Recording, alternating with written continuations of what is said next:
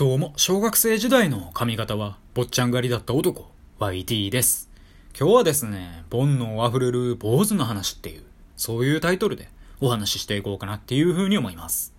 突然なんですけど、お坊さんって好きですか？私、地元が京都で、結構ね、京都って自社仏閣が多いんで、割と日常生活の中でお坊さんと接する機会ってのは多くありまして、ただ私正直ね、お坊さんに対してあまりいい印象を持ってなくて、それがこれまでの人生で関わったお坊さんで、まあろくなお坊さんがいなかったからに他ならないんですよね。なんやこいつって思うお坊さんに出会うことはあっても、このお坊さんいいですねって思えるようなお坊さんには、まあ正直出会ったことなくて、で古くは私が小学校6年生の時の話なんですけれども、当時通っていた塾の国語の講師、W さんが、お坊さんの見習いみたいな感じの人で、まあまあね、若手の坊主なんですけど、この人がね、シンプルに最低で、まずね、京都でお坊さんしてたら、ボロ儲けやぞみたいなことをしょっちゅう言っていて、まあこの時点で結構最低じゃないですか。で、なおかつね、酒もガンガン飲むし、タバコもめちゃくちゃ吸ってる人だったんですよね。もしね、自分の家族が死んでね、まあお坊さんがやってきて、お経をね、読み上げた際に、酒臭くてタバコ臭いとか、絶対嫌じゃないですか。で他にもね、将来の目標としては、勇者正しきお寺の娘さんと結婚して、俺は玉の腰を狙ってるねんとか言ってたんで、なんやこいつってなって、坊主ってクソやなって思ったんですよね。で、次に出会った坊主は、私が高校2年生の時なんですけれども、私の担任の王先生が、国語教師兼お坊さんって人で、このおっさんもね、なかなかのクソ坊主でしたね。ていうか今話したお坊さん、どっちも国語を教えてはりますね。やっぱお坊さんってのは国語力に定評があるんですかね。まあ、全然わかんないですけど。まあそんな話は置いといて。で、ある日ね、その王先生がクラスのホームルームかなんかで、彼の家族のね、話になった際に、わしの夢はかつての教え子やみたいなことを言ってて、クラス中の JK がドン引きしたんですよね。教え子と結婚するっていうことは、やっぱりそういう目で見てたんやって思わずにはいられないんですよね。煩悩出てるよって感じですよね。はい。で他にもね、この王先生は、わしが本気で割り箸をぶん投げれば、黒板にめり込ますことができるって。まあ、クソほどね、おもんない嘘ついたりとかしてきたんですよね。あとね、もう一個印象的なエピソードとして、この王先生がまたね、ある日ホームルームでこんなことをね、言い始めたんですよね。わしは若手の頃は毎日のようにタバコを吸いまくって酒を飲み散らかしてたんやと。ほんで、歩きタバコもしょっちゅうして、みんなからは煙たがられてたんやと。ってね。まあ、急に言い出して。で、それ聞きながら私は、今は生徒たちに煙たがられてるけどなって内心突っ込んだんですけど、で、なおもね、話は続いて。で、そんなわしも今や二児の父親やと。ああ、教え子との子供ねって、また内心思いまして。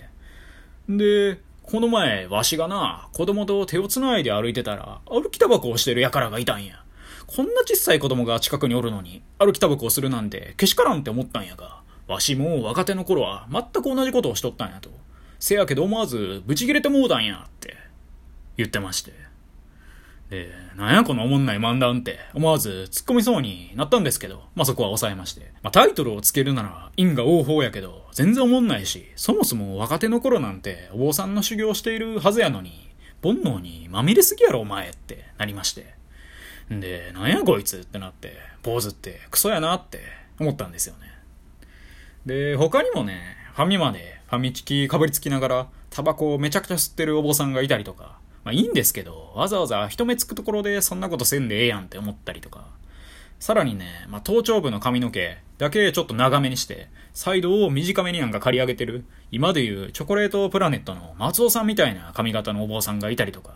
いやいや、全部それよっていうね、そういうツッコミを禁じ得なかったですね。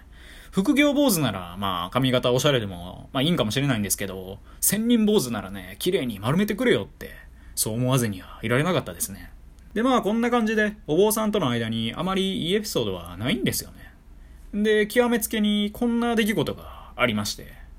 これは私が高校2年生の時の話なんですけれども、その年にね、私の祖父が亡くなったんですよね。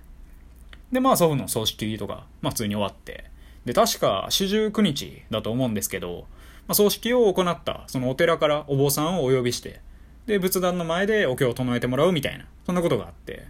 で、祖母の家に、まあ、仏壇あったんで、まあ、来てもらったんですけど、まあ、私も祖母の家に一応行くことにしまして。で、お坊さん来たんですけど、まあ、めちゃくちゃ若手のお坊さんだったんですよね。まあ、童顔なだけなのかもしれないんですけど、まだ20代ぐらいやんって、そんな感じの見た目で、で、メガネをね、かけていて、すごい真面目そうな人で、まあ、雰囲気もね、落ち着いた感じなんですよね。で、私はこれまでの人生で、幾度となくね、お坊さんに腹立ってきたんですけど、この人はちゃんとした感じの人やなって思って安心したんですよね。で、なんか挨拶して、でね、お経を読み始めたんですよね。そしたらね、にゃんかギャモンんたらかんたらみたいな感じで、お経のね、しょっぱなでいきなり噛み寄ったんですよね。で、そっからもね、仕切り直して唱えるんですけど、もうなんかお経のテンポ悪いし、初手で噛んでもうたからかわかんないんですけど、もうめっちゃビクビクしながら唱えてるんですよね。で、私思いましたね。やっぱり坊主ってクソやって。そんな話でした。まあ最後のね、お坊さんに関しては、そんなに責めるのはかわいそうな気もするんですけど、まあ高校生時代の私っていうのは今以上にね、ひねくれていたんで、まあ単にね、お坊さんが気に入らなかっただけなのかもしれないんですけど、そんな風にね、思っちゃいましたね。で、この収録をね、もし現役のお坊さんが聞いてたらね、ちょっと申し訳ないなと思うんですけど、まあこれまでね、出会ったお坊さんへのモヤモヤをここでね、供養させていただきました。はい。以上、YT でした。今日も聞いてくださり、どうもありがとうございました。